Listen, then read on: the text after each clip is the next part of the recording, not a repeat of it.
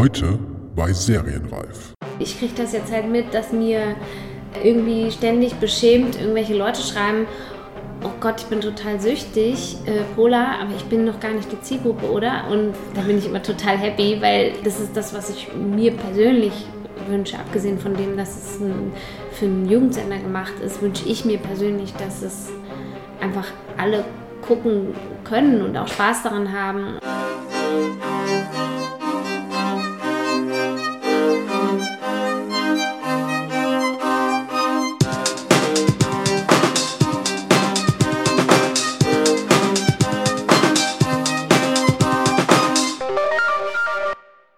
Herzlich willkommen bei Serienreif, dem Podcast zum deutschen Serienjahr. Mein Name ist Jens Meyer.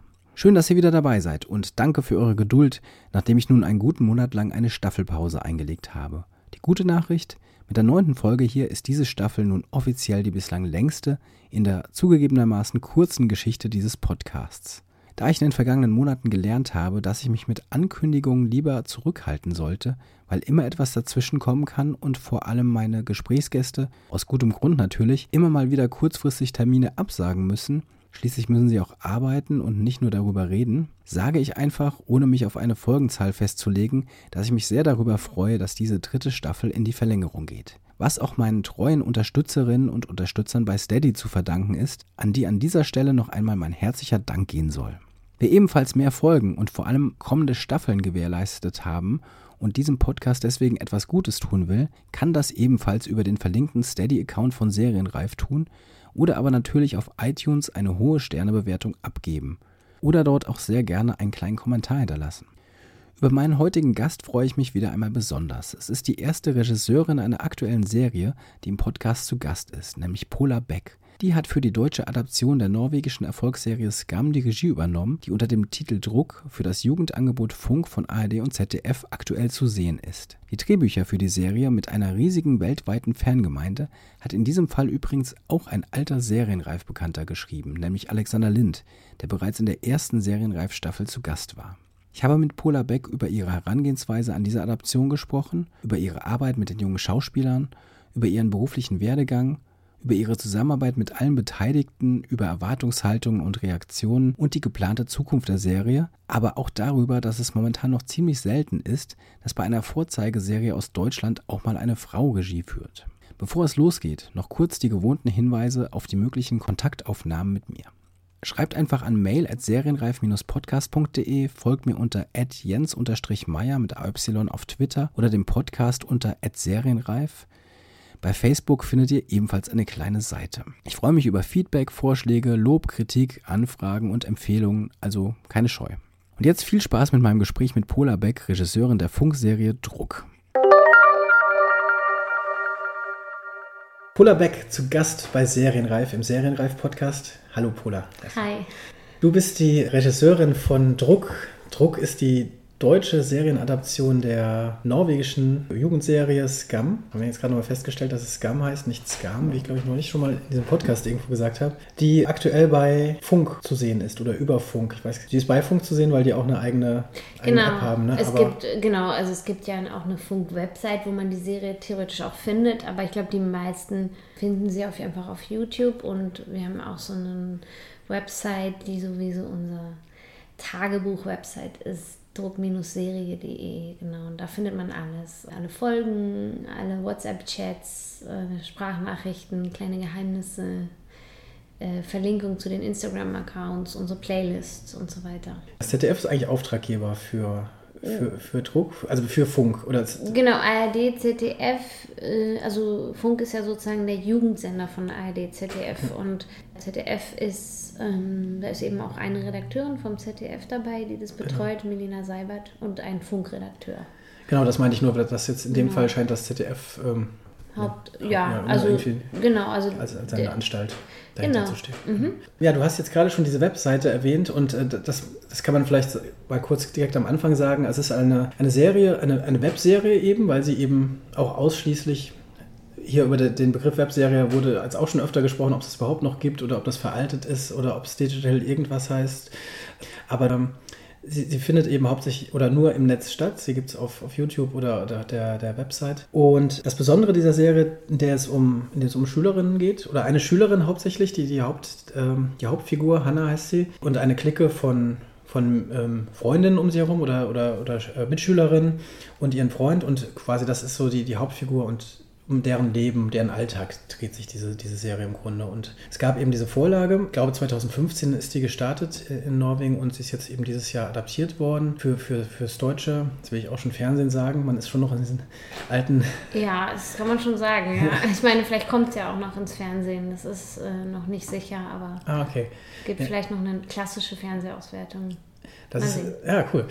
Also war, ist es, weißt du das zufällig, in Norwegen, ist es da im Fernsehen gelaufen? Das ja. war ja auch ein staatlicher Sender. Ja, ist es. Und da ist es, da ist es ganz normal ja. im Fernsehen gelaufen. Also halt online und dann auch im Fernsehen. Ah, okay. Genau. Die, die Serie war ja schon, also ist ein, ein riesiger Erfolg gewesen für, für, ähm, für den Sender und äh, für, für das norwegische Fernsehen, weltweit eigentlich auch, dass es sich relativ schnell rumgesprochen hatte auf der, auf der ganzen Welt. Ich glaube, es wurde dann irgendwie auch untertitelt von, von äh, norwegischen Fans und hat sich hat sich dann einfach relativ schnell verbreitet, sodass da wirklich eine große Fanbasis entstanden ist, die sich damit auseinandersetzt. Genau, und das Besondere ist eben, dass, eben nicht nur, dass es nicht nur diese Folgen gibt, sondern eben auch multimedial, auch das ist ein veralteter Ausdruck, glaube ich, den ich noch mhm. benutze, äh, alles benutzt wird. Das heißt, es wird, es wird auch auf Instagram erzählt, auf, weiß nicht, wird auf Facebook überhaupt noch erzählt? Wahrscheinlich nicht nee, mehr. Nee, gar ne? nicht mehr, weil die einfach die Zielgruppe, also die vierzehn- bis dreißig-Jährigen, ich meine, so über dreißig wird Facebook wieder viel benutzt, auch ich benutze es ja noch viel, aber die benutzen es fast gar nicht mehr und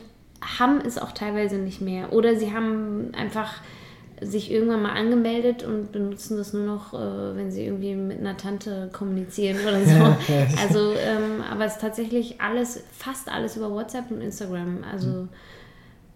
Das, was wir über Facebook machen, Veranstaltungseinladungen und so, wird eigentlich in Gruppen in WhatsApp gemacht zum Beispiel. Genau, da, da kommt aber alles eben zusammen, dass es eben eine Serie ist, die auf all diesen Plattformen erzählt wird. Also die Hauptstränge sind natürlich schon in der, ähm, auf YouTube oder auf, auf, auf der Funk-Website, da gibt es diese Folgen, aber auch, da kommen wir natürlich gleich zu, mhm. äh, aber die gibt es auch einmal in der Woche eben eine ganze Folge, die so immer so zwischen fünfzehn und fünfundzwanzig Minuten äh, so dauert. Genau, die längste ist, äh, glaube ich, einunddreißig oder zweiunddreißig. Okay. Ähm, und die kürzeste ist, glaube ich, zwölf oder dreizehn äh. Minuten, ja. Und es gibt aber auch, das ist doch natürlich noch das Besondere, für die, die es jetzt auch noch gar nicht gesehen haben, während zwar freitags diese komplette Folge erscheint, ist während der Woche, gibt es immer einzelne Clips aus dieser Folge schon zu sehen und die werden erscheinen immer dann, wenn diese Handlung auch spielt. Also das heißt, wenn eine, eine Folge montags morgens um acht Uhr dreißig spielt oder eine Szene, dann wird die auch montags morgens um acht Uhr dreißig veröffentlicht. Und das ist dann irgendwie ein... der entsprechende Clip dann eben. Dann gibt es vielleicht nachmittags noch, wenn dann noch um fünfzehn Uhr was spielt, kommt die nächste und so weiter. Das sind, das sind quasi die einzelnen Clips, die entstehen und am Ende der Woche gibt es dann diese ganze Folge. Dein Kollege, kann man vielleicht auch nochmal sowieso erwähnen, der Drehbuchautor Alexander Lindh, den man hier im Podcast auch schon kennt, hatte, glaube ich, getwittert, für die alten Leute erscheint es dann freitags äh, um, äh, was, weiß gar nicht, ob es eine feste Zeit gibt. Nee, gibt's nicht. Es wird immer dann, wenn tatsächlich der Teil, der noch nicht ausgestrahlt wurde, dann die Folge startet immer so, dass der neue Teil praktisch wieder on time ist. Also, ähm, genau. Dass okay. man dann wieder hinten raus, dass es wieder hinten raus stimmt mit der Zeit, sozusagen. Und ja. alle Folgen enden an einem Freitag. Okay, tatsächlich. Ist schon, ist schon also so. Der letzte Teil der Handlung ist immer an einem Freitag. Hört sich schon so ein bisschen nach einem logistischen Aufwand auch an. Sowieso alles Ganze, aber auf auch, jeden auch Fall. Allein das. Auf jeden Fall. Ich habe jetzt bis Folge sieben gesehen. Heute ist wieder Freitag, deswegen kommt heute die achte Folge. Und gerade eben hast du mir auch gesagt, weil es auch bekannt ist, ich, ich es nur bislang noch nicht gesehen habe, dass es insgesamt zehn Folgen jetzt erstmal geben wird in dieser ersten Staffel. Und du als Regisseurin hast das, hast es begleitet. Ähm, vielleicht kannst du überhaupt erstmal erzählen, wann du zu diesem Projekt dazugestoßen bist und wie so dein, dein Werdegang mit dem, mit dem Projekt war. Genau, also der Produzent Lasse Scharpen von der Firma Bentley Bay, die das produziert haben, der hatte mich einfach angerufen und gefragt, ob ich Lust habe, ob ich Skam kenne und ob ich ja, zu einem Regiegespräch äh, kommen möchte. Also es gab noch mehrere Mitstreiterinnen. Genau, und ich habe das dann bekommen und war auch wirklich so, also äh, total richtig Feuer und Flamme. Also dass man wirklich so, dass ich gesagt habe, okay, das kann ich mit meinem ganzen Herzblut machen. Ähm, und das ist eine riesen Herausforderung, auch natürlich nur mit Laien zu arbeiten. Das fand ich auch erstmal sehr reizvoll, diesen Cast zu finden. So. Und da bin ich letztes Jahr, ich glaube, im September haben wir das erste Mal gesprochen gesprochen. Und dann ähm, habe ich ähm, ab Oktober, dann ging das Casting los für mich. Das hatte aber schon vorher begonnen. Also die, der Castingprozess ging sehr, sehr lange. Also der, der, der ging über bestimmt ein halbes Jahr. Ähm, und wir haben ganz viele Kanäle angezapft. Also wir haben wirklich klassisch Aushänge an Schulen gemacht. Wir haben Streetcasting gemacht. Wir haben aber auch äh, ein, was sehr schön war, wir hatten einen, äh, es gibt ein Online-Casting-Portal, eigentlich für Kleindarsteller und Komparserie-Sachen für so diese ganzen Fernsehformate in Köln, die da produziert werden. Und wir hatten äh, Zugriff auf dieses Portal und auf dreißigtausend Jugendliche, die sich da beworben haben, wo wir dann, äh, die Casterinnen haben dann eben so die hundert talentiertesten jungen Menschen rausgesucht.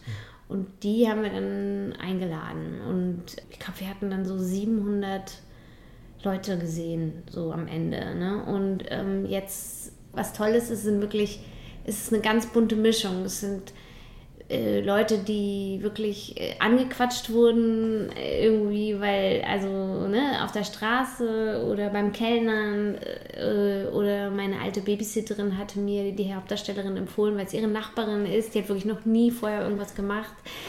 Ein ganz paar wenige haben, sind aus Agenturen ähm, und haben so ein bisschen Vorerfahrung und dann, also es gibt wirklich so schöne Wege, die uns zu diesem Cast geführt werden. Eine ist eine alte Schauspielschulbewerberin, die ich beim, bei einer Aufnahmeprüfung mal von der Schauspielschule äh, kennengelernt habe, die die Kiki spielt, die eigentlich vorher als Videoeditorin eine Ausbildung gemacht hat und jetzt unbedingt Schauspielerin werden will. Also es war ein toller, toller Prozess und sehr, auch sehr intensiv, also ein sehr intensives Casting natürlich, ne? Und auch daran glauben, dass die sich entwickeln, weil natürlich sind die, wenn die zum ersten Mal zum Casting kommen, unfassbar aufgeregt und können noch gar nicht ihr ganzes Potenzial zeigen. Und das muss man, da muss man schon genau hinsehen und gucken, bevor man jemanden wieder gehen lässt. So.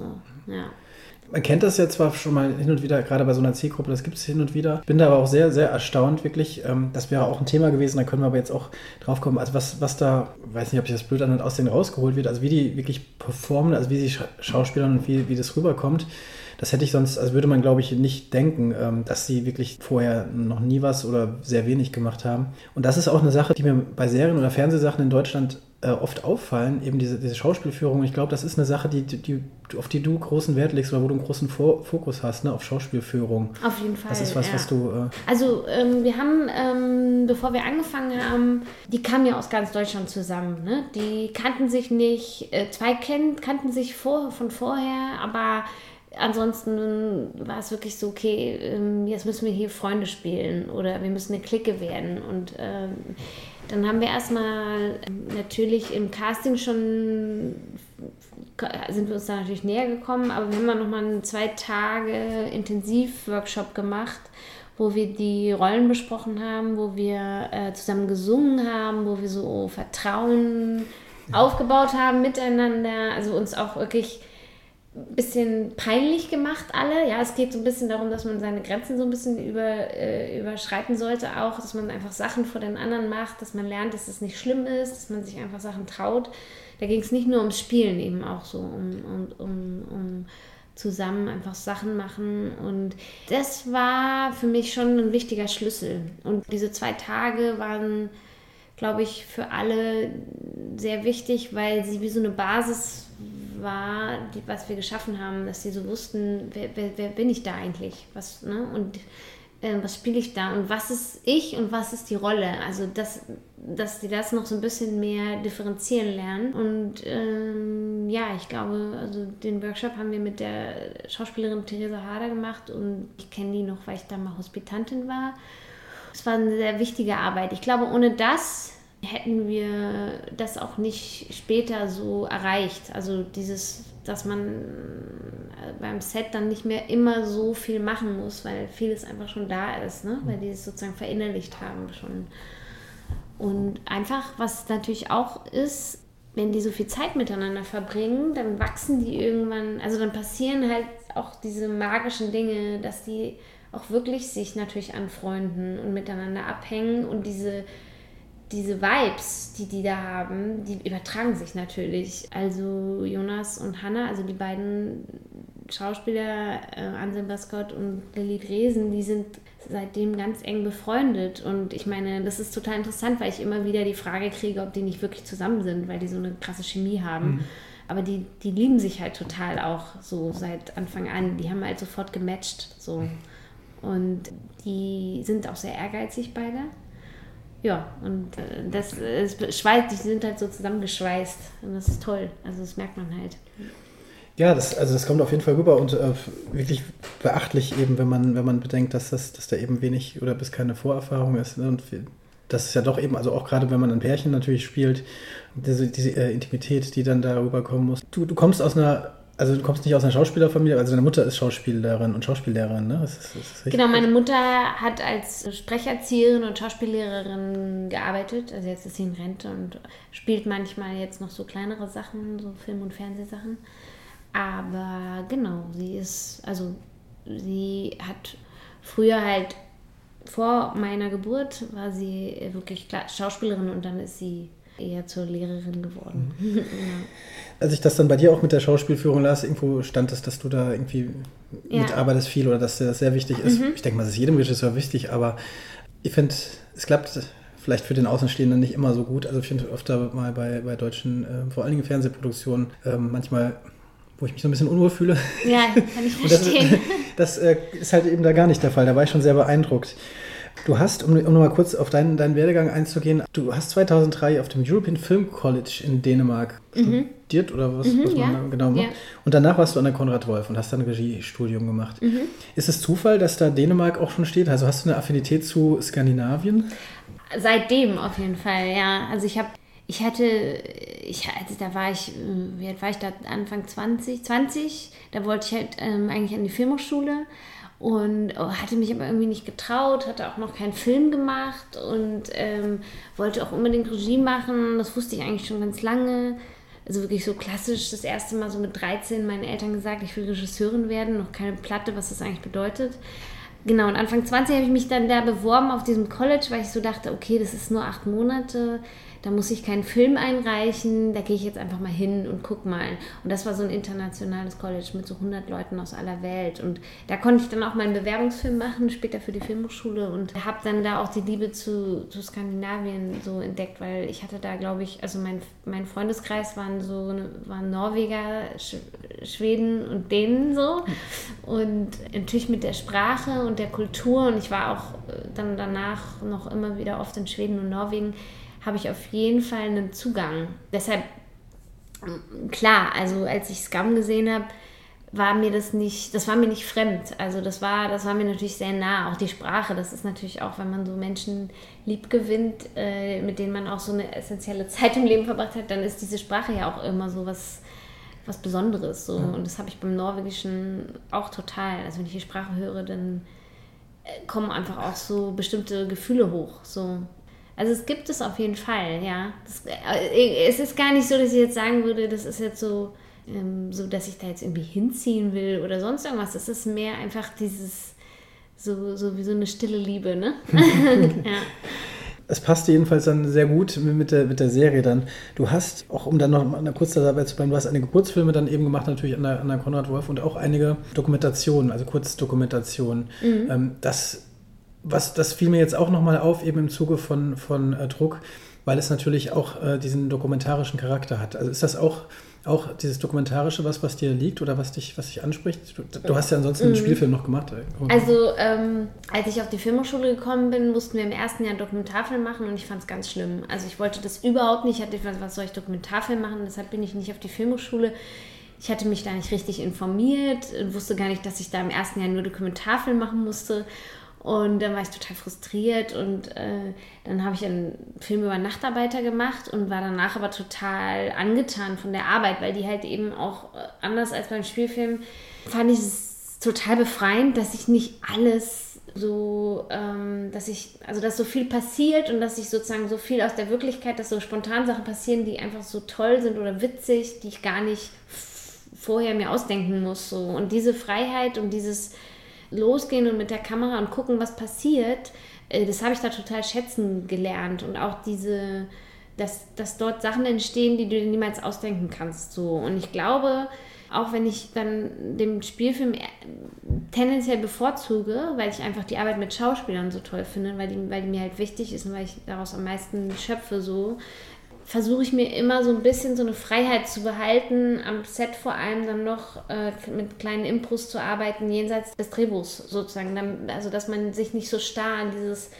Drehbuchgerüst immer nur so halten muss, weil ich, weil manchmal einfach im Moment oder Schauspieler plötzlich was machen und ich gerade bei Druck äh, permanent, die, die ja, während, wenn, wenn wir nicht gedreht haben, oft so äh, einfach Privatsachen gemacht haben, die wir dann immer noch eingebaut haben in die Szenen oder einfach nochmal spontan hintenran ähm, kleine improvisierte Sachen. Also da gab es einige, die halt sehr stark mit Impros waren. Bei denen wusste ich immer, das lasse ich einfach laufen. Das ist die Szene zu Ende, aber es läuft einfach weiter. Und ich weiß, da kommt dann noch irgendwas Witziges, was man noch benutzen kann. Und gerade weil wir ja Clips auch erzählen, das heißt nicht immer nur in der Folge man dramaturgisch denken muss, sondern wenn ich eine Szene gedreht habe, musste ich ja immer überlegen, wie funktioniert die als Clip, also wie so ein Mini-Kurzfilm. Das heißt, ich konnte mir auch erlauben, Sachen mal länger laufen zu lassen, weil ich wusste, im Clip können wir sie lassen, in der Folge muss ich sie vielleicht kürzen oder so. Und ähm,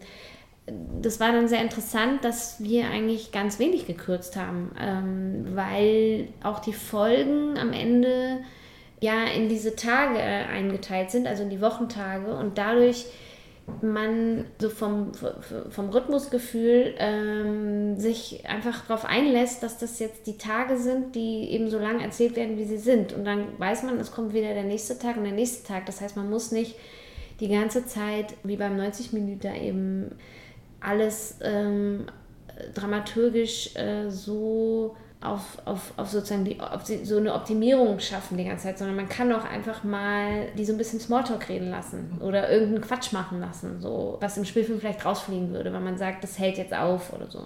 Dein, dein Spielfilm, weil ich es eben schon mal erwähnt habe, war zweitausendzwölf, Am Himmel der Tag hieß der, mit, mit Aylin Tezel, die mhm. sowohl du als auch sie äh, habt ihr dann auch viele Preise äh, bekommen, und ich glaube, sie hatte kurz danach dann auch ihren Durchbruch sozusagen, mhm. auch dann mit, mit der Tatortrolle und so weiter. Jetzt, jetzt hast du, das ist auch deine erste Serie, die du jetzt mhm. machst, die aber natürlich auch nochmal eine, eine besondere Serie ist. Was, was, ähm, was bedeutet dir äh, so das, das Format Serie? Also ähm, wolltest du das jetzt auch schon die ganze Zeit machen, oder was ist jetzt wirklich, was dir in den Schoß gefallen ist? Ähm, also ich habe natürlich auch gerade nach meinem Spielfilm und der danach habe ich ein selber Drehbuch geschrieben sehr lange und meine Kinoprojekte halt äh, weiterentwickelt. Und äh, dann habe ich ein Kind bekommen und dann habe ich irgendwie in der Zeit nach meinem ersten Debütfilm, der, das lief ja auch super so, ähm, habe ich dann aber gemerkt, was es bedeutet, wenn man jetzt nur vom Kinofilm leben möchte. Und auch diese langen Entwicklungszeiten, die Finanzierung, die teilweise eben Jahre dauert, bis man irgendwo an einem Punkt ist, die mühlen mal sehr langsam auch natürlich in dem, wann lesen die Verleiher mal dein Drehbuch, die Redakteure, ne? Es ist auch nicht immer so, ein, so, man muss manchmal wirklich lange warten, einfach nur um Feedback zu kriegen. So, da vergehen dann einfach drei Monate, weil man kein Feedback hat und man kann nicht weitermachen. Und da habe ich gemerkt, dass ich irgendwie, dass das gegen mein, ähm, so gegen die, die Art, wie ich arbeiten will, wie ich sozusagen produzieren möchte, dass das total dagegen geht und dass mich das total lähmt. Und ich an der Filmhochschule halt unglaublich viel Sachen gemacht habe permanent und ähm, immer irgendein Filmprojekt hatte. Und da habe ich dann gemerkt, nee, also ich möchte nicht nur Drehbuch schreiben und alle drei Jahre einen Film drehen. Das ist, so sehe ich nicht meine Zukunft. Und da habe ich dann auch gemerkt, Serie, habe ich mitgekriegt, dass man eben auch was Tolles, wenn man wirklich nur Regie macht, ähm, dass man ja auch einfach mal nur für drei Folgen zum Beispiel irgendwo draufgesetzt wird mhm. und dann nicht äh, ein Dreivierteljahr komplett geblockt ist ähm, und nichts anderes machen kann, sondern vielleicht einfach mal vier Monate lang ein Projekt lassen und dann ist auch abgeschlossen. So. Und da habe ich dann gemerkt, das interessiert mich auch, allein von dem, dass ich mehr machen kann und ich einfach mehr als Regisseurin arbeiten möchte und nicht nur als Drehbuchautorin. Ähm, weil das ist doch das, was ich studiert habe und was ich machen möchte in erster Linie. So. Genau, und jetzt bei Druck habe ich halt gemerkt, da hatten wir ein irres Tempo, also von der natürlich hatten wir Zeit fürs Casting, weil das einfach so ein besonderes Casting war, weil wir eben nicht klassisch in Agenturen gegangen sind. Aber da war eben doch die Zeit der, und das war wirklich besonders, ähm, von Vor, also Vorproduktion bis zur ersten Ausstrahlung war ja, das waren ja irgendwie sieben, acht Wochen. Das heißt, wir haben ab der dritten Drehwoche äh, veröffentlicht. Und ähm, ich war während des Drehs im Schnitt abends noch und es war unglaublich, also man, man lebt es und fühlt es, ne? Das ist dann nur noch, das ist dann, es gibt nichts anderes so und ist natürlich kräfteraubend, aber auch irgendwie wahnsinnig toll und so ein wilder Ritt irgendwie. Und Ähm, dieses, also da habe ich gemerkt, dass ich, und das war bei Druck jetzt eben sehr besonders, dass man, wenn man dreht, relativ bald ausstrahlt, noch reagiert auf Feedback von den Zuschauern, von den Leuten. Das ist so ein Schatz, also weil man sich halt hinterfragt, weil man Reaktionen bekommt, weil man weiß, okay, das ist nicht so gut, das muss ein bisschen besser werden, die Figur, die Schauspielerin muss ich noch ein bisschen mehr versuchen dahin zu führen, weil ich merke, die wird noch nicht richtig verstanden oder der Schauspieler ist noch zu zurückhaltend, den, den versuche ich jetzt nochmal zum Glänzen zu bringen, weil ich merke, die Reaktionen sind vielleicht erstmal verhalten oder sowas. Das ist nicht nur jetzt, was die Zuschauer sagen, das ist natürlich dann auch, weil das fertige Produkt ist ja schon da und auch innerhalb des Teams natürlich äh, das toll war, dass man sozusagen das im Drehen weiterentwickeln konnte, ja, und da muss ich sagen, ist es natürlich, das ist ein, das ist so toll, wenn man Figuren mit Zeit erzählen kann. Ich glaube, das ist das, was auch die, was die Filmemacher, glaube ich, so toll oder generell am Serienmachen so toll ist, dass du so Wendungen erzählen kannst und du kannst einfach dir erlauben, irgendwas ganz anderes plötzlich mit der Figur zu machen, was keiner erwartet. Und das ist das, was bei neunzig Minuten irgendwie so begrenzt ist, ja. Und du weißt, ach, wenn wir es jetzt in Staffel eins nicht gemacht haben, dann machen wir es eben in Staffel zwei, wenn sie eben stattfindet. Und das ist so reizvoll, weil man genau weiß, ah, das Geheimnis lüften wir noch nicht, das machen wir erst dann. Ähm, oder ich verändere meine Figur einfach nochmal. Ich gebe ihr einfach irgendwas Neues, was, was ich merke, was plötzlich möglich ist, weil, weil der Schauspieler oder die Schauspielerin das so spielt oder so interpretiert, dass plötzlich was Neues, was ich ihm geben kann, auch wieder irgendein Geheimnis, was rauskommt, was ich vielleicht vorher noch gar nicht mir in meinem Kopf ausdenken konnte. Ja? Und Alex, Alexander Lindh, der Drehbuchautor, und ich, also ähm, wir haben auch gemerkt, dass wir uns natürlich, wir haben ganz doll versucht, vom Original auch dann uns zu entfernen, damit wir unsere, unsere eigene Geschichte erzählen können und auch die Geschichte halt für, für Deutschland wirklich adaptieren und es auch nicht einfach nur ein Remake ist, sondern wirklich eine Adaption. Und da haben wir wirklich viel diskutiert und gegrübelt und überlegt und was ist eigentlich wichtig und was, was ist denn hier eigentlich noch? Und der Cast, also unser Cast, ist ja auch anders als der Originalcast. Also die haben einfach auch teilweise andere Temperamente oder bringen irgendwas noch mit, wo man halt auch, also da wären wir schön dumm, wenn wir das nicht nutzen. Ne? Also zum Beispiel der Anselm Baskott, der den Jonas spielt, der ist halt sehr musikalisch und singt und spielt Gitarre und, und so. Und das hat, die Originalfigur hat, das, hat zwar auch Gitarre gespielt, aber dieses, gerade dieses Singen, ähm, da haben wir gemerkt, nee, das müssen wir irgendwie mit einbauen. Also der muss auch mal wirklich seinen Song da singen oder irgendwie Gitarre für sich spielen oder eine eigene Komposition mit in, in, in die Serie reinbringen. Solche Sachen sind halt toll, weil du kannst sie halt, sowas machst du nicht vorher, sondern sowas passiert, passiert im Drehen. Du, du merkst, du siehst es, du lernst sie besser kennen, sie machen irgendwas und dann sagst du, okay, in Folge acht machst du bitte das und das bauen wir jetzt ins Drehbuch ein. So. Und das, ja, das ist das Toll an, an Serien, dass du in Folge vier noch entscheidest, was in Folge acht äh, anders wird, weil du halt mittendrin bist. So. Muss man auch sagen, dass Funk, also da die Redakteure sehr offen waren natürlich, die wollten das natürlich auch, mhm. weil es war ja jetzt nicht so, okay, die Drehbücher sind fertig und jetzt mach bitte genau so und nicht anders. Weil, ja. Genau, das wäre die Frage ohnehin zu den Drehbüchern zum Beispiel gewesen. Inwieweit waren die denn schon fertig oder waren sie schon vor, also geschrieben zu einem gewissen Punkt, als du reinkamst? Oder wurde, sind die währenddessen noch weiter entstanden? Oder gab es erstmal diese zehn Folgen schon und man hat dann da, daran weitergearbeitet?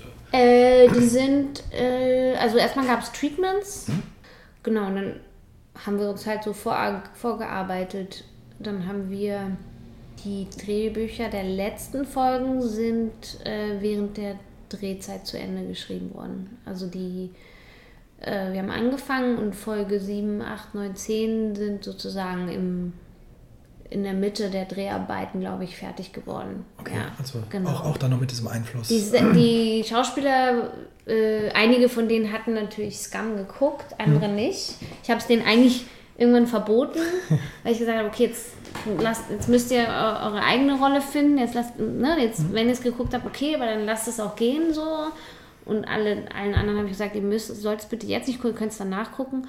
Genau, und die, das heißt, einige von denen wussten ja auch gar nicht, wie es weitergeht. Und äh, die, das war cool, also dass sie sozusagen erst ähm, in der Mitte dann wussten, was mit ihrer Figur halt weiter passiert. Das heißt, die haben nicht alle zehn Drehbücher bekommen. Und da wir ja eh auch Veränderungen gemacht haben zum Original, war es eh für alle cool, weil ihre Figuren halt alle irgendwas Neues hatten und eine eigene Entwicklung, wo sie am Anfang noch nicht wussten, dass sie da hinkommen werden. So, also das ist so ein Step-by-Step. Das war auch ganz gut, weil der Druck war nicht so groß für die, ne? Also wenn sie, wenn sie wussten, okay, ich muss in Folge zehn muss ich das leisten und oh Gott, ich weiß jetzt noch gar nicht, ob ich das kann oder ich traue mich das nicht oder ich habe Angst davor oder so. Das war halt nicht da. Es war halt immer so, man entwickelt sich dahin. Ne? Ja. Und äh, das hat denen auf jeden Fall, glaube ich, und mir auch gut getan, dass man so schaut, was kann man eigentlich äh, den allen zumuten. Also schaffen die das? Oder passt es überhaupt zu denen? Ähm, und das war schön, dass Alex und ich haben halt immer wieder über die Schauspieler geredet, über so und haben gesagt, was passt jetzt zu denen, ne? Was ist, wie ist es im Original gewesen und was passt jetzt aber zu denen? Wie, wie erzählen wir das in ihrer Sprache oder mit ihrem Temperament, mit ihrem Charakter so? Da waren immer wieder Anpassungen.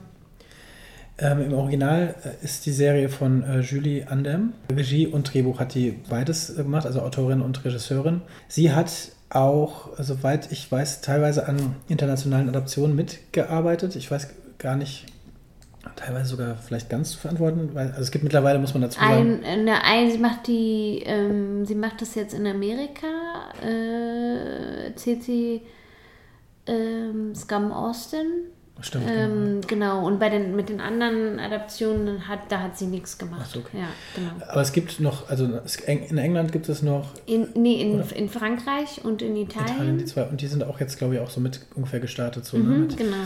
Wie kam denn, oder kannst du das sagen, wie die, ähm, die Entscheidung kam? Es ist ja so ein bisschen, wenn man sich anguckt, sieht es ein bisschen wie franchise-mäßig aus, weil halt ja. natürlich, ähm, also das, das, ähm, das Design ist auch äh, gleich oder das Prinzip ist natürlich gleich. Ähm, die Handlung, ich habe jetzt nicht alle geguckt, aber ähm, ich weiß nicht, ob die auch alle vom Prinzip her so dieses Grundgerüst eben Auf haben. Auf jeden Fall, ja. ja wahrscheinlich. Ja. Und dann ist es schon so, dass, dass Deutschland ja jetzt rausfällt, schon allein durch den Titel. Also schon allein, dass, ja. es gab ja auch, glaube ich, äh, durchaus Kritik daran teilweise, wo ich sage, äh, ich habe irgendwie... Ähm, Bestimmt, ja. Äh, oder das heißt Kritik, ähm, wo so gesagt, okay, Druck ist schon natürlich ein, ein Name, der irgendwie ungewöhnlich wirkt. Ne? Das ist irgendwie ist ein, ist ein schwerer, irgendwie fragt man sich, okay, ähm, Skam ist natürlich irgendwie so, fließt dahin, aber es hat ja auch keine Bedeutung auf der anderen Seite im Deutschen. Weißt du, hast, hast du dazu, kannst du dazu was sagen, warum es sich, äh, warum man sich entschieden hat, eben einen deutschen Titel zu nehmen und auch vor allen Dingen Ein, ein, der was anderes, also nicht Charme zum Beispiel, was mm. ja dann der, die Übersetzung gewesen wäre? Also die Übersetzung von Scum ist eben Charme und ähm, wir haben auch lange über das Wort Charme diskutiert, ähm, ob wir die Serie Charme nennen, nennen können.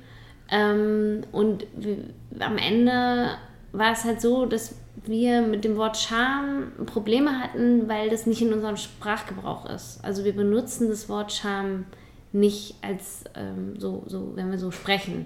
Ich, wir sagen schämen, aber schämen fanden wir auch keinen Titel so. Und ähm, dann fanden wir das irgendwie nicht gut, die Serie sozusagen einfach zu übersetzen, aber der Titel ist irgendwie merkwürdig und ähm, fühlt sich auch nicht weder cool an, noch irgendwie, also der hat schon auch ähm, in so Befragungen, hat er teilweise auch was Positives ausgelöst. So. Am Ende haben wir uns für Druck entschieden, weil wir hatten auch nochmal, ähm, eben die Produzenten waren auch nochmal nach Oslo gereist und haben das Team von Scum getroffen.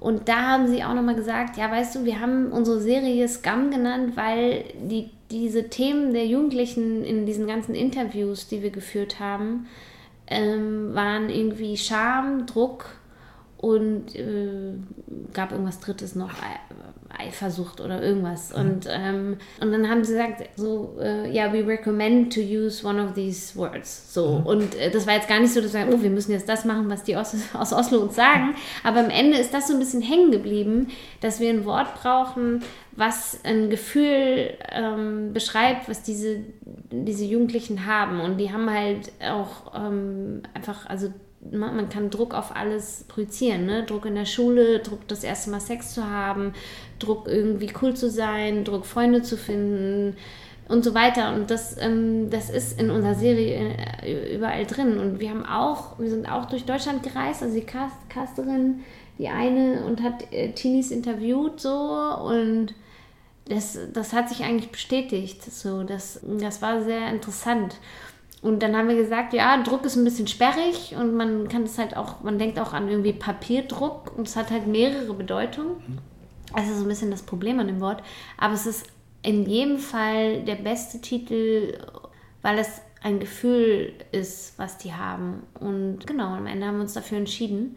Es war aber, glaube ich, eine fünf Monate lange Diskussion. Ja, es ist natürlich ja. gerade so ein Markenname dann ja im ja. Sinne, ne, dann alles abzulegen, ähm, ist natürlich auch mit einer gewissen, mit einem Risiko verbunden irgendwo auch. Da hat man wahrscheinlich auch mal Sorge, weil es natürlich, wenn man was adaptiert, man schon... Genau, ich habe auch nochmal mit meinen äh, skandinavischen Freunden über das Wort Skam geredet.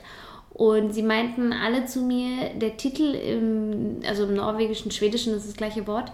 Ich meine, das ist kein cooler Titel. Der ist cool, wenn man die Serie kennt. Also ähm, das war genau so eine Irritation für die, dieses, diesen Titel erstmal von der Serie zu lesen, der, der aber für alle sich irgendwie auflöst, wenn man sie dann kennt. Also so ein bisschen ähnlich, habe ich dann gesagt, funktioniert Druck. Ja, ja. Also... Ja, eben, also ich finde mittlerweile jetzt, ich war am Anfang auch so, dachte ich, ja, eben ja. sperrig ist auch so, ein, echt so, ein, so, ja. so eine Bezeichnung, die ich auch da gelten lasse, aber wenn ich dann eben jetzt bei YouTube gucke und dann diese ganzen Adaptionen sehe, dann sticht einfach Druck dann auch schon allein da in diesen Vorschlägen heraus, ne? Es ja. ist einfach dann doch, und macht schon einen eigenständigeren Eindruck eben, ne? Irgendwie. Oh ja, das, also das hoffe ich ja sehr, weil... Ähm Da habe ich dann auch, also das, da am Anfang habe ich gedacht, okay, das ist ja eigentlich eine unglaublich schwierige Situation, wenn andere Adaptionen gleichzeitig online gehen. Und wir sind ja geo-geblockt, das heißt, uns kann man nur in Deutschland sehen.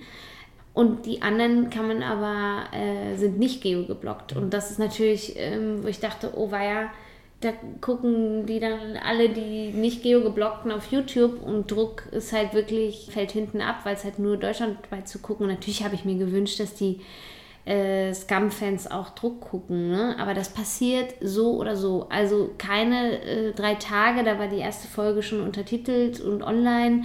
Und es gibt tausend Links, die schon rumgehen, die einfach auf YouTube dann da ähm, verteilt werden, mit englischen Untertiteln, und die schicken sich das halt dann zu, und äh, es ist interessant. Also da gibt es halt wirklich diese riesen Community an Scum-Fans und sehr viel, ähm, also eine, Scum hat eine riesige L G B T Q, jetzt sage ich es glaube ich falsch, also ihr wisst alle, was ich meine, also es gibt einfach da äh, Fan, Fan, Fan, eine richtige Fangemeinde, das spürt man auch, also es gibt auch in den YouTube-Kommentaren bei uns unheimlich viele Kommentare, wo sich die wünschen, dass eben zwei der Mädchen da zusammenkommen und das doch bitte ein lesbisches Paar sein soll, und die beiden Freunde bei uns, Matteo und Jonas, die so Best Friends sind, da, da, da gibt es richtig... Äh, Also von Anfang an gab es Joteo, also Jonas und Matteo, äh, Sprüche, dass, dass die so eine tolle Chemie haben und die, die sollen doch bitte zusammenkommen und so. Also es gibt wirklich da richtig, ähm, wir werden da richtig bombardiert mit, und ähm, ich habe auch ähm, schon einige private Instagram-Nachrichten von Leuten bekommen, die halt versuchen, also mich direkt zu adressieren und mich bitten, Ähm, bestimmte Themen in diese Serie zu bringen, die eben genau also in die Richtung gehen. Ne?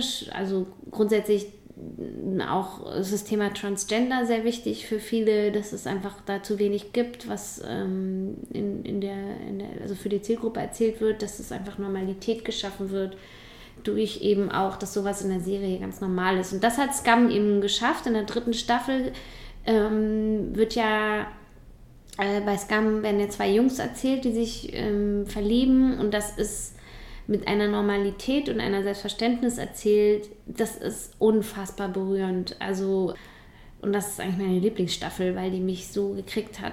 Ja, also das war schon ein sehr großes Credo, zu gucken, wie können wir Druck irgendwie besonders machen, authentisch und genauso wie Skam, und trotzdem irgendwie was Eigenes schaffen, ein bisschen eigenen Look oder ein bisschen irgendwie so ein, so ein, so ein Gefühl, wo man sagt, das ist nur Druck, das ist ähm, nicht Skam. Und äh, ich habe dann auch, auch irgendwann aufgehört, Skam zu gucken. Ich habe es dann nicht zu Ende geguckt, weil ich wirklich dann gesagt habe, okay, ich muss jetzt mal, ich muss das gehen lassen, weil ich muss meine eigene Vision entwickeln. Mhm.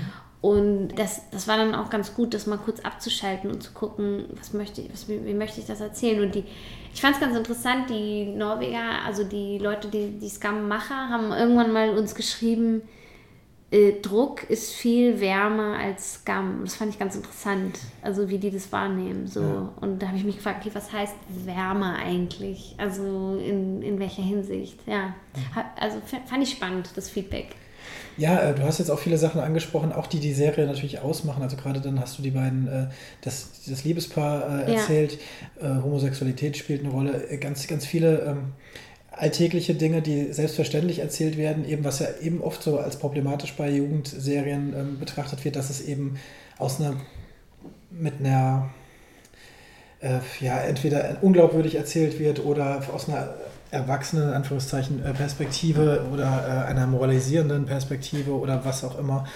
Und das macht ja die Serie eben auch aus, ähm, im Original wie aber auch, auch, auch Druck, dass sie das eben nicht tut. Also es wird einfach, die Geschichte wird erzählt, ganz selbstverständlich eben. Ne? Und, und diese sämtlichen Probleme oder äh, Lebensumstände werden einfach so, so erzählt. Ich habe jetzt... Ähm, Es geht ja auch um diese, dieser, diese Hauptgruppe äh, in, in Druck jetzt eben um, die, um Hannah, die Hauptfigur, und dann ihre Freundin. Das sind unterschiedlichste Mädchen mit unterschiedlichsten Hintergründen. Und da fand ich es auch sehr interessant. Es gibt ja ein, äh, ein Mädchen, mit, ein, äh, ein schwarzes Mädchen, und es gibt mhm. eins mit, mit Hijab, mhm. eine feministische Muslimin oder so ähnlich. Ja. Ich weiß gar nicht, ob das offiziell ist oder ob es irgendwo nur so stand.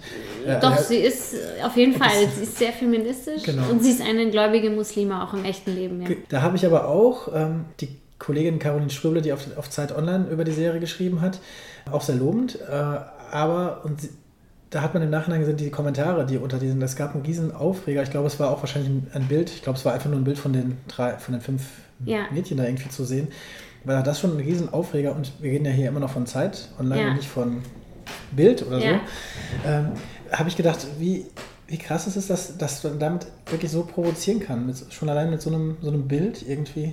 Also habt ihr damit auch zu, zu kämpfen gehabt? Habt ihr so, so ein Feedback auch bekommen, dass das eben... Ähm, dass, du meinst einfach, dass, dass sozusagen ein Mädchen mit Kopftuch eine Hauptrolle spielt? Genau. Ja. Also am Anfang, äh, ganz am Anfang, als die Pressemeldung kam, gab es... Äh, gab es sowas, und das hat sich jetzt ähm, da, ja, da mussten wir auch so ein bisschen, überhaupt, da mussten wir alle ein bisschen schützen. Da gab es erstmal, das war das einzige Mal eigentlich, dass es so ein bisschen Shitstorm gab, also ganz dieses ähm, irgendwie zu alt, zu nicht schön genug äh, oder eben auch rassistische Kommentare, ähm, die, wo wir wussten, die werden kommen, so, ähm, und wo wir die auch schon so ein bisschen vorbereitet hatten. Und dann hat sich das jetzt aber gedreht. Also es hat sich wirklich ins Positive gedreht. Also jetzt hat zum Beispiel die, die Rolle Amira, also hat jetzt total viele Anhänger und Fans und so, kriegt unheimlich viel Support auch. Ähm, Und nutz, wir nutzen das ja auch. Also wir nutzen, sie ist ja sie ist super wichtig für mich, weil natürlich ähm, ähm, sagt sie mir ganz viele Sachen, die ich noch nicht weiß oder die ich einfach ähm, vielleicht nicht, ähm, oder wo man einfach weiß, okay, da muss man ein bisschen vorsichtiger sein oder so. Ähm, es gibt halt viele Dinge, ähm, die sehr sensibel sind, ne? Also zum Beispiel auf dem... Pressefoto hat man äh, mal so ein bisschen Haare aus dem Kopftuch gesehen, und sowas geht halt nicht. Also das war dann, musste dann sofort retuschiert werden. Das war auch super wichtig natürlich. Aber sowas ist auch was, sowas, das sagt sie uns oft, ne? Sie sagt, okay, das und das geht nicht. Jetzt macht sie auch was über Ramadan ähm, auf ihrem Instagram-Account und erklärt, wann man essen darf und wann nicht, und auch klärt ein bisschen manchmal über Vorurteile auf, aber einfach so, wie sie es halt auch macht, so wie sie es privat auch macht auf ihrem Instagram-Account. Also ähm, sie, sie, sie ist zum Beispiel so, sie wird sehr oft angesprochen, Ähm, ja, wie kannst du denn äh, Feministin sein und Kopftuch tragen? Das geht ja gar nicht. Du, äh, und dann erklärt sie halt immer, ne, dass sie eben selbstbestimmt, was sie von ihrem Körper zeigen will, und dass, dass es immer falsch interpretiert wird und dass sie nicht unterdrückt ist. Und äh, sie, sie, sie ist aber cool. Sie macht das halt immer so auf so eine lustige Art und Weise mit viel Humor, und sie ist sehr temperamentvoll. Und ähm, das machen wir jetzt auch für Amira, weil das halt ähm, total wichtig ist, finde ich, auch für, für das, was ich so mit der Serie auch erreichen will, dass so ein paar Sachen auch einfach verbreitet werden und dass Sachen einfach so selbstverständlich werden, wo andere Leute immer denken, oh, das ist ganz schlimm, oder ähm, auch das gibt ja auch einen Konflikt in der Serie, dass sie irgendwie nicht Party machen darf als Muslima, und ähm, also so gibt eben auch junge muslimische Mädchen, die nicht sich irgendwie vollkommen zurückziehen und nur in ihrem Kreis bleiben, die auch sehr, sehr viele, die sehr offen sind und einfach auch in beiden Welten leben eben. Und ich glaube, dass viele das immer sehr schwarz-weiß sehen. So. Und sie, sie ist halt einfach auch eine wichtige Figur, um da so ein bisschen mit, mit Vorurteilen aufzuräumen. Und das aber nicht so mit dem Zeigefinger, so ich erkläre euch jetzt mal, wie es wirklich ist, sondern mehr so halt aus, aus, aus dem Alltag heraus, ja.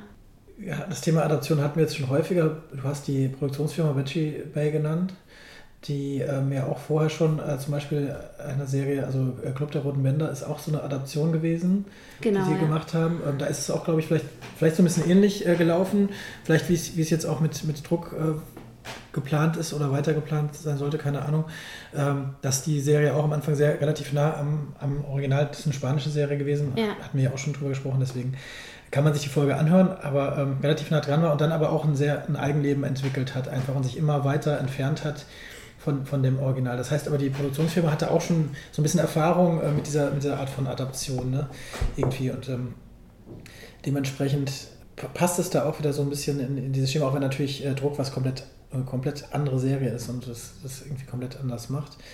Wie, wie geht ihr um mit dem Thema, also Resonanz? Du hast es jetzt schon gesagt, ihr habt, ihr bekommt viel Resonanz, weil es eben auch so eine allgemeine, so eine ganz große Gemeinde gibt, die da auf allen Kanälen und ganz leidenschaftlich Feedback gibt. Wie sieht das auch, wenn man beim Thema Druck ist, aus mit dem Druck, ähm, wie erfolgreich die Serie ist? Weil ähm, ich glaube, das wurde auch, las ich am Anfang bei ein paar Artikeln, so ein bisschen vorgeworfen einerseits, dass mhm. die Serie so unter, äh, unter Radar mehr oder weniger gestartet ist. Also es gab keine große ja. Kampagne, sondern sie startete einfach. Dann wurde aber auch gesagt, okay, das, das soll auch so sein. So war es, glaube ich, wahrscheinlich auch bei dem Original. Aber wir wollen es auch so, dass sie sich rumspricht, dass es so, so ein Mund-zu-Mund-Ding ist und äh, Empfehlung. Aber trotzdem gibt es ja, ich habe schon jetzt mit einigen Webserien-Menschen auch gesprochen, gibt es durchaus eben natürlich den Druck. Man sieht ja auch die Zuschauerzahl, das ist ja für alle jetzt äh, zu, mhm. zugänglich eben. Wie, wie geht ihr damit um? Seid ihr zufrieden bislang? Also es war eine ganz klare Entscheidung. Es gibt am Anfang gar keine Werbung. Die Jugendlichen sollen es selbst entdecken. Es sollen jetzt nicht irgendwie die Eltern sein, die sagen, hier, guck doch mal das, das ist doch bestimmt gut für dich. Ähm, und da die ja auch die ganze Zeit auf YouTube abhängen und sich selber auch Sachen dann über die Empfehlungen suchen, war das so ein bisschen das Ziel, dass das irgendwann von selbst in die Trends kommt, was ja jetzt auch passiert ist. Was ganz interessant ist, ist, dass, dass natürlich das Vorbild bei Scum, dass sie es nicht gemacht haben und dass sie es aber so enorm entwickelt hat, ähm, uns natürlich in Ruhe gibt, sozusagen, das wird passieren, wir, wir brauchen jetzt nicht eine Million Klicks sofort für eine Folge, sondern die werden wir irgendwann bekommen. So. Und dass das exponentielles Wachstum ist bei YouTube. Also das ist ja auch wirklich nochmal eine eigene Sache, ja. Also je mehr du vorgeschlagen wirst, desto mehr Klicks kriegst du und irgendwann gibt es ein riesen Ansch- also an, an äh, Wachstum plötzlich, wo du mit einmal merkst, wow, heute haben wir zweitausend Abonnenten in zehn Stunden bekommen. Und wir haben jetzt in den letzten, äh, seit der letzten Folge, seit der Folge sieben, haben wir einen enormen äh, Zuwachs bekommen, wo wir halt merken, okay, das äh, strahlt jetzt auch auf die weiteren Folgen ab. Und dass die einzelnen Clips, die ja ähm, eben dann mal nur so drei, vier Minuten sind, auch viel mehr Klicks generieren. Also dass wir am Anfang sind wir wirklich so bei zweitausenddrei, also ganz am Anfang zweitausend, dreitausend Klicks pro Clip so vor sich hergedümpelt. Und jetzt haben wir halt innerhalb von sechs, sieben Stunden, ne, haben wir dann vierundzwanzigtausend Klicks für, ja. für einen Clip. So. Ja.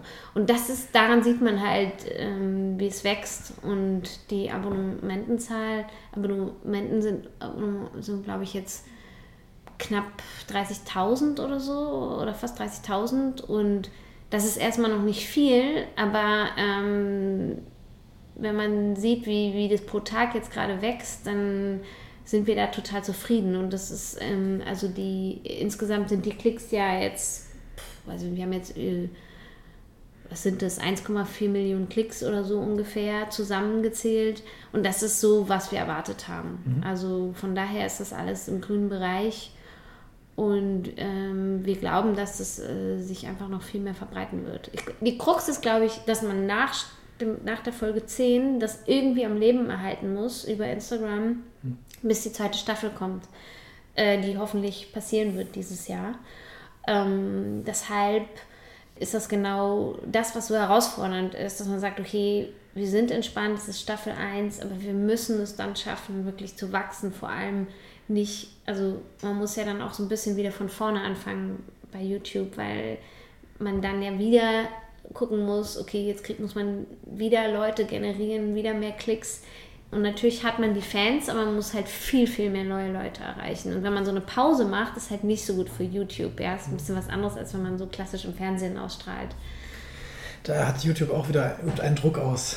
Ja, ja, die haben halt diese Algorithmen, man fliegt halt schnell wieder äh, raus, ne? Wenn, wenn man nicht mehr geklickt wird so viel, dann rutscht man wieder nach unten, dann wird man weniger vorgeschlagen, dann muss man das wieder aktivieren.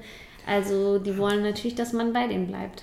Was ich eben noch, noch gar nicht so genau nachgefragt habe, du als Regisseurin, äh, dadurch, dass diese Serie ja eben nicht nur eben äh, im Bewegtbild oder im klassischen Videostil erzählt wird, sondern eben auch auf diesen ganzen Kanälen, äh, Instagram, äh, Snapchat, Snapchat aber auch, ne? Snapchat? Äh, ja, am Anfang ja, ähm, ist das machen, wir, machen wir jetzt nicht mehr, weil, alles weil jetzt, ähm, ja, weil sich es einfach mehr rentiert. Also auch von Instagram ist wirklich so, merkt man, dass das wird total angenommen und auch und Snapchat und es ist auch einfach ein, ähm, tatsächlich ein, ähm, eine Frage vom Team, also mhm. wer betreut das, ne? Das ist wirklich mhm. auch ein, natürlich eine Aufgabe, die man weiterführen muss. Das wäre nämlich jetzt die Frage, also ihr habt, es gibt dann auch eben diese ähm, Chat-Protokolle, also das heißt ähm, äh, WhatsApp oder was auch immer, äh, Chat, die dann, die dann online stehen, wo man eben die Konversation zwischen den Leuten nachlesen kann.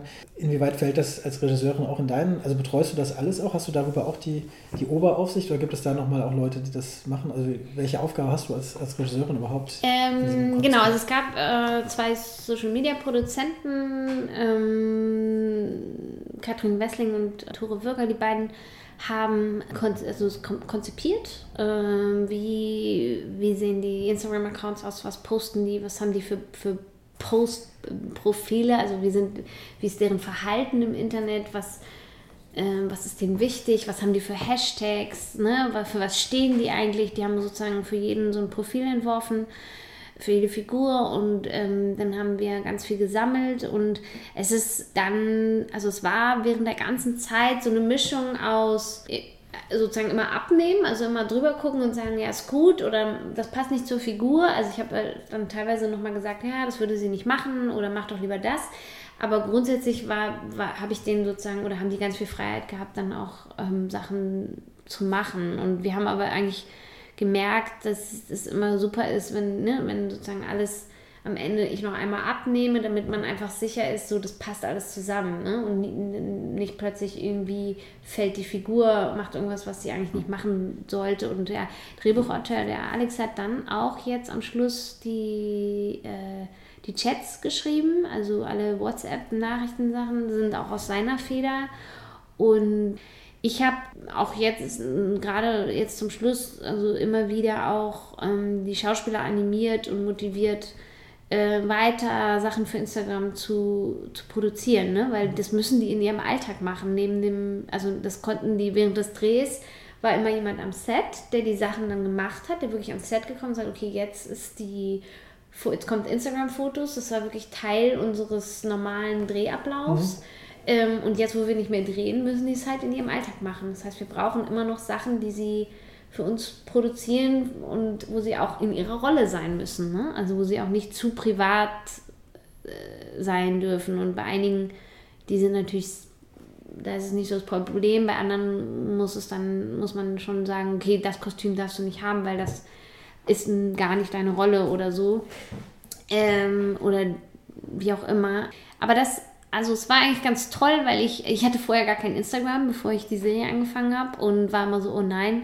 Und dann habe ich echt so, ich meine, jetzt hänge ich da ständig ab und es ist eigentlich total schrecklich. Und ähm, aber ich habe halt dann, was cool war halt auch für die, für die Schauspielersuche auf Instagram wirklich auch Menschen zu suchen. Also das ist ein, wie so ein Riesenpool an, okay, hier... Äh, ich freunde mich mit dem an und gucke die, also stalk die so ein bisschen ja, durch, ne? Ja, weil und habe die dann teilweise auch angeschrieben, ähm, weil das dann auf Facebook wahnsinnig und wie, find, wie, wie findest du die, wie sprichst du die an? Und dann teilweise einfach über Instagram und so und es war dann auch ganz normal und ist auch weiterhin normal und, und jetzt ist es halt eigentlich, letztlich ist es ein inhaltliches Abnehmen von diesen Sachen, ja? Also es wird konzipiert, vorgeschlagen. Und man, ich als Regisseurin gehe immer noch mal drüber, stimmt das für die Figuren, ist das richtig so? Und mache halt, natürlich habe ich auch mal Vorschläge gemacht ähm, für Sachen, die ich halt irgendwie, die ich vermisse oder äh, die Schauspieler haben sehr viel Vorschläge gemacht, was sie sich für ihre Figuren auch wünschen, dass sie teilweise auch gesagt haben, guck mal, das fehlt total oder das, ähm, das oder das würde ich nie machen. Die haben auch immer, die durften und sollten uns immer sagen, das mache ich nicht oder das macht meine Figur nicht. Also die hatten auch genauso Mitspracherecht, weil das ja eben auch so ein sehr persönliches Ding irgendwo ist, so ein Fake-Profil zu haben, wo man sich, muss man sich repräsentiert fühlen. Und die haben immer, wenn was nicht, wenn sie was blöd haben, gesagt, will ich nicht. Und dann wurde es auch nicht gemacht. So, also. Ihr habt hier in Berlin gedreht? Äh, wir haben auch ganz viel in Lichtenberg gedreht. Die Schule war in Lichtenberg, genau. genau. Ja. Es spielt ja auch eben in Berlin oder im, ja. ja doch, an der Schule und deswegen frage ich eigentlich nur, oder wie, wie viele, wie viele Instagram-Accounts, also hat jeder fast Darsteller? Je, fast jeder, ja. Also die... Wie viele? Gibt es das? Weißt äh, du, wie viele das? Warte, lass mich zählen. Also Hannah, Kiki, Amira, Sam, ähm, also alle fünf Mädchen, die zwei Jungs, äh, also es gibt glaube ich neun Instagram-Accounts, mhm. ja. Okay. Ich frage das immer, du sagtest, die kommen auch so aus ganz Deutschland irgendwie. Es ist nur eine Frage, die mir gerade aufgekommen ist. Wie ist es denn, wenn sie sich aber jetzt in ihrem Alltag bewegen? Auch mit so dem, wenn sie es am Set gemacht haben, ist ja klar, dass das irgendwie nachvollziehbar ist als Instagram. Aber wenn sie zu Hause dann auf einmal eine andere Umgebung haben, wird das irgendwie, muss das beachtet werden? Also wahrscheinlich, oder? Äh, für die Instagram-Sachen? Hm? Genau, ja. Also die dürfen halt nichts wirklich Privates, wo man irgendwie das Gefühl hat, das ist eben das, was ich meinte, ne? Ja. Die, da, muss man, da müssen wir halt ganz immer gucken, okay, da gibt es ja auch teilweise Wohnungen, die wir erzählt haben. Ähm, hm. Natürlich kann sie jetzt nicht einfach in ihrem Privatzimmer irgendeine Ecke fotografieren, wo du denkst, das passt jetzt nicht mehr zusammen, ne? Hm. Aber wenn sie auf ihrem Bett liegt und ein Foto macht, wie sie in ihrem Bett liegt, dann kriegt man das auf jeden Fall irgendwie zusammen. Ja. So. Aber es ist schon sehr, äh, da gab es immer wieder ähm, auch so Sachen, die wir einfach nicht nehmen konnten, weil sie dann zu privat waren oder weil es nicht gepasst hat oder so. Und also ich meine, das grundsätzlich dieses ganze Instagram-Ding und auch in der Serie wird ja wahnsinnig viel mit Handy und Chats und so, das war unfassbar aufwendig und auch für alle neu, weil man die ganze Zeit gucken musste, dass die Uhrzeiten auf den Handys stimmen. Dann schicken, also mussten wir ja am Set Nachrichten aufs Handy schicken, dann mussten dann immer die Uhrzeiten stimmen. Wenn man auf den Handys die Uhrzeiten verändert, dann kommen die Nachrichten wieder nicht an, beziehungsweise verspätet. Das heißt, wir haben dann irgendwann äh, wirklich so ein ganz... also mussten das wirklich sehr ausgetüfteltes System, wie das funktioniert, zum Beispiel Push-Nachrichten auf dem Handy zu filmen, haben wir dann irgendwann aufgegeben, weil die immer zehn Minuten verspätet ankamen und solche Geschichten. Es war so technischer Hickhack.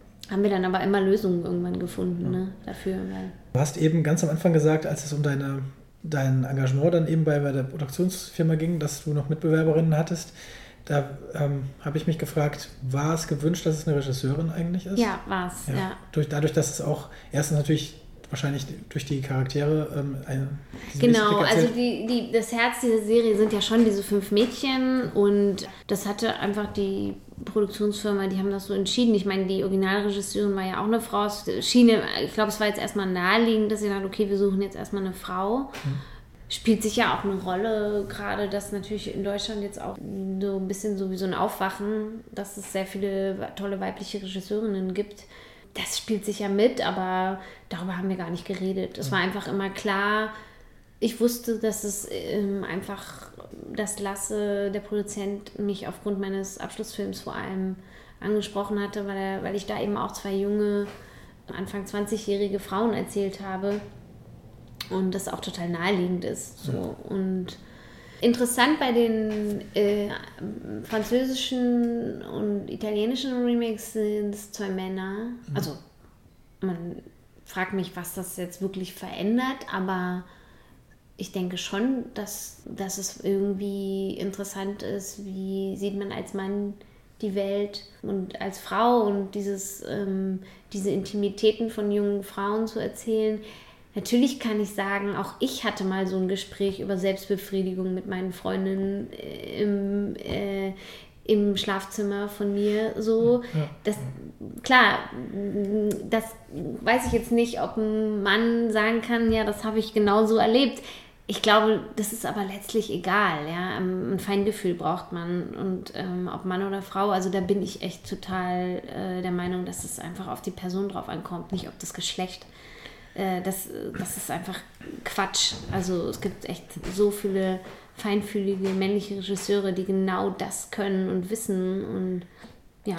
Also das sowieso auf jeden Fall. Das ist ja auch immer ein schwieriges Thema, weil natürlich eben man ja dann eben als Regisseurin auch nicht darauf reduziert werden will, eine Frau zu sein, sondern nee. man will halt eben natürlich Regisseurin sein. Hatte ich aber bei diesem Projekt nie das ja. Gefühl. Also, genau. Das, ja. Ich will auch nur sagen, das, das meinte ich jetzt auch gar nicht mit meiner Frage, aber ähm, eine Sache, da will ich nämlich doch eben noch drauf kommen, weil es jetzt im Zuge auch dieses Podcasts und so Diskussionen von, von Leuten eben äh, auch, auch ähm, Zuhörerinnen dazu gekommen ist, wo nochmal die Frage wirklich aufkam, jetzt bei diesen ganzen Serien, die jetzt kommen, vor allem diese großen Prestige-Serien, von mhm. denen es jetzt einige gibt. Da kam die Frage auf, gibt es eigentlich eine Serie, wo eine Regisseurin Regie führt? Mhm. Ne? Und ähm, da ist jetzt nicht wirklich, sind nicht viele Namen also aufgefallen. aufgefallen. Also Drehbuchautoren gibt es ein paar, mhm. aber auch noch, also wenn man dann alles zusammennimmt, sind es doch auch nicht so viele, aber Regisseurinnen ist uns da aufgefallen, äh, jetzt wirklich doch auch immer noch relativ selten. Also ähm, deswegen ist es doch irgendwie ein Thema, einfach nur eben im Sinne der Gleichberechtigung. Äh, ich meine, Pro-Quote ja. Regie ist ja sowieso auch immer ein Thema natürlich. Äh, aber, aber eben da, oder, also fällt dir was ein? Du warst wirklich eine der wenigen auch, die uns da eingefallen sind dann eben. Es gibt noch zwei, drei andere äh, Serien, so. Mhm. Aber diese Pre- äh, Prestige-Dinger. Das stimmt, dass die Prestige-Sachen, äh, also die, das ist echt, da hast du recht, dass es da unglaublich selten ist, dass da Frauen Regie führen, ne? Mhm. Also ich weiß nur, bei Club der Roten Bänder zum Beispiel, ist ja interessant, die Serie war ja enorm erfolgreich, aber komischerweise habe ich nie so richtig mitbekommen, wer da eigentlich Regie macht. Also es war nicht so sehr eine Serie, wo die Regie so eine große Rolle gespielt hat, weil die, glaube ich, auch gewechselt hat. Ähm, da weiß ich nur zum Beispiel, dass auch eine Regisseurin dabei war, mhm. Sabine Bernardi, glaube ich. Und, ähm, aber ansonsten muss ich jetzt auch sagen, so spontan aus dem Bauch raus, da müsst ihr jetzt auch erstmal überlegen. Das ist auch immer ein bisschen das Problem, dass man immer so überlegen muss. Ja. Äh, und dann äh, so, okay, warum ist das jetzt so? Und ich glaube, das ist einfach auch genau diese, dieser Teufelskreis, ne? Dass, dass sozusagen dieses, wenn das zwei-, dreimal durchbrochen wird, dann ähm, sind auch... Wenn Frauen das machen, dann, dann wird irgendwann ist es kein Thema mehr, ne? Ja.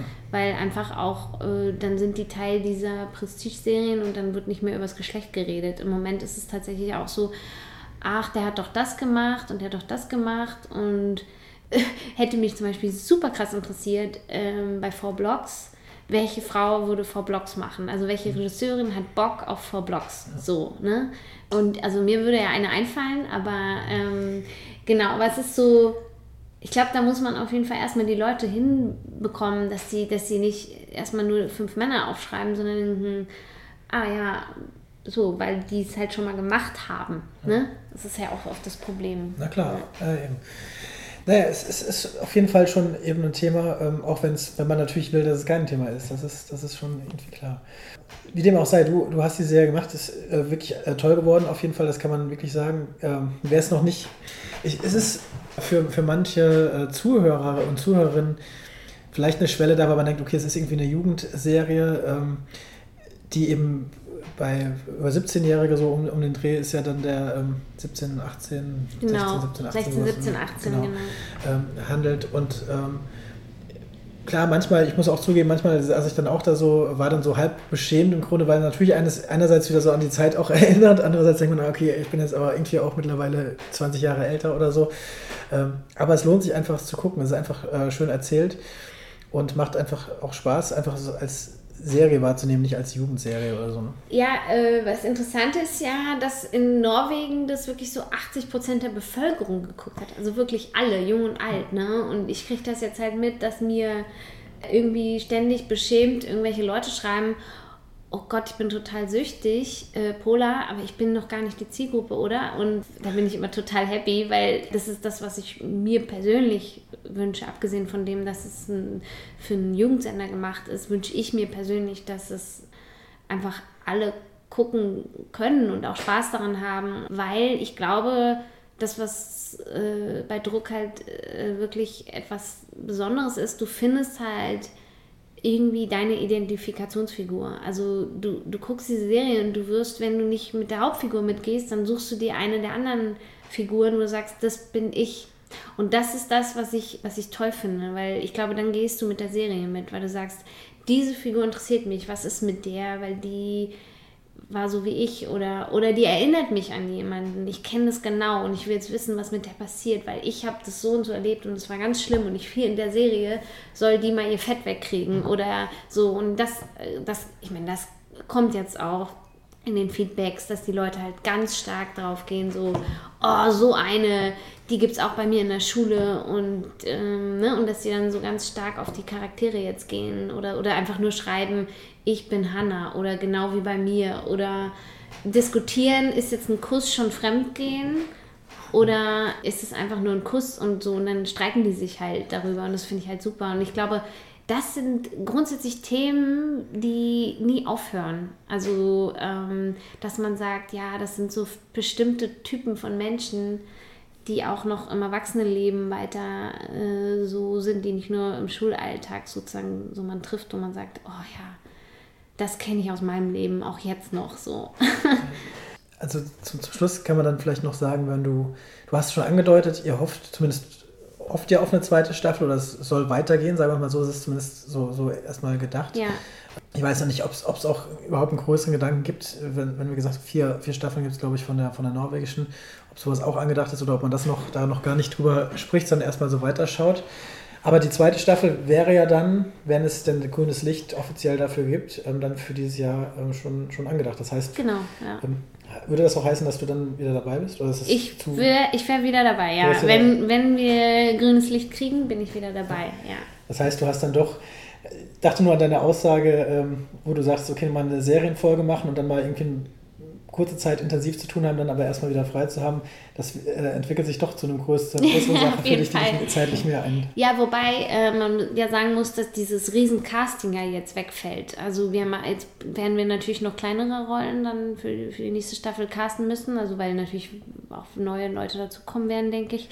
Aber der, der Hauptcast steht und das ist eigentlich diese, äh, diese wirklich lange Arbeit gewesen, ne? Die mich wirklich ähm, eben so von September bis jetzt beschäftigt hat. So. Und, aber trotzdem natürlich, wenn man zwei Staffeln in einem Jahr dreht, ähm, das ist natürlich viel. Also das, das auf jeden Fall. Ähm, es passt mir aber gerade, weil eben, wie ich ja vorhin schon äh, erzählt habe, diese Entwicklung meiner Langfilme, die zieht sich. Und ähm, Ich möchte, ich möchte natürlich arbeiten. Ich habe Bock.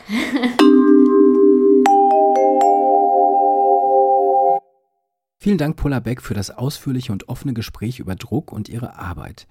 Drücken wir die Daumen, dass die Serie mit einer zweiten Staffel fortgesetzt wird. Mittlerweile gibt es ja sogar schon eine Fanpetition, die sich an den Sender richtet, die unbedingt sicherstellen will, dass Druck schon bald weitergeführt wird. Serienreif geht auf jeden Fall weiter. Wir hören uns schon bald wieder mit der nächsten Folge. Ich bedanke mich fürs Zuhören und wünsche weiterhin viel Spaß beim Serienschauen. Bis bald und auf Wiederhören.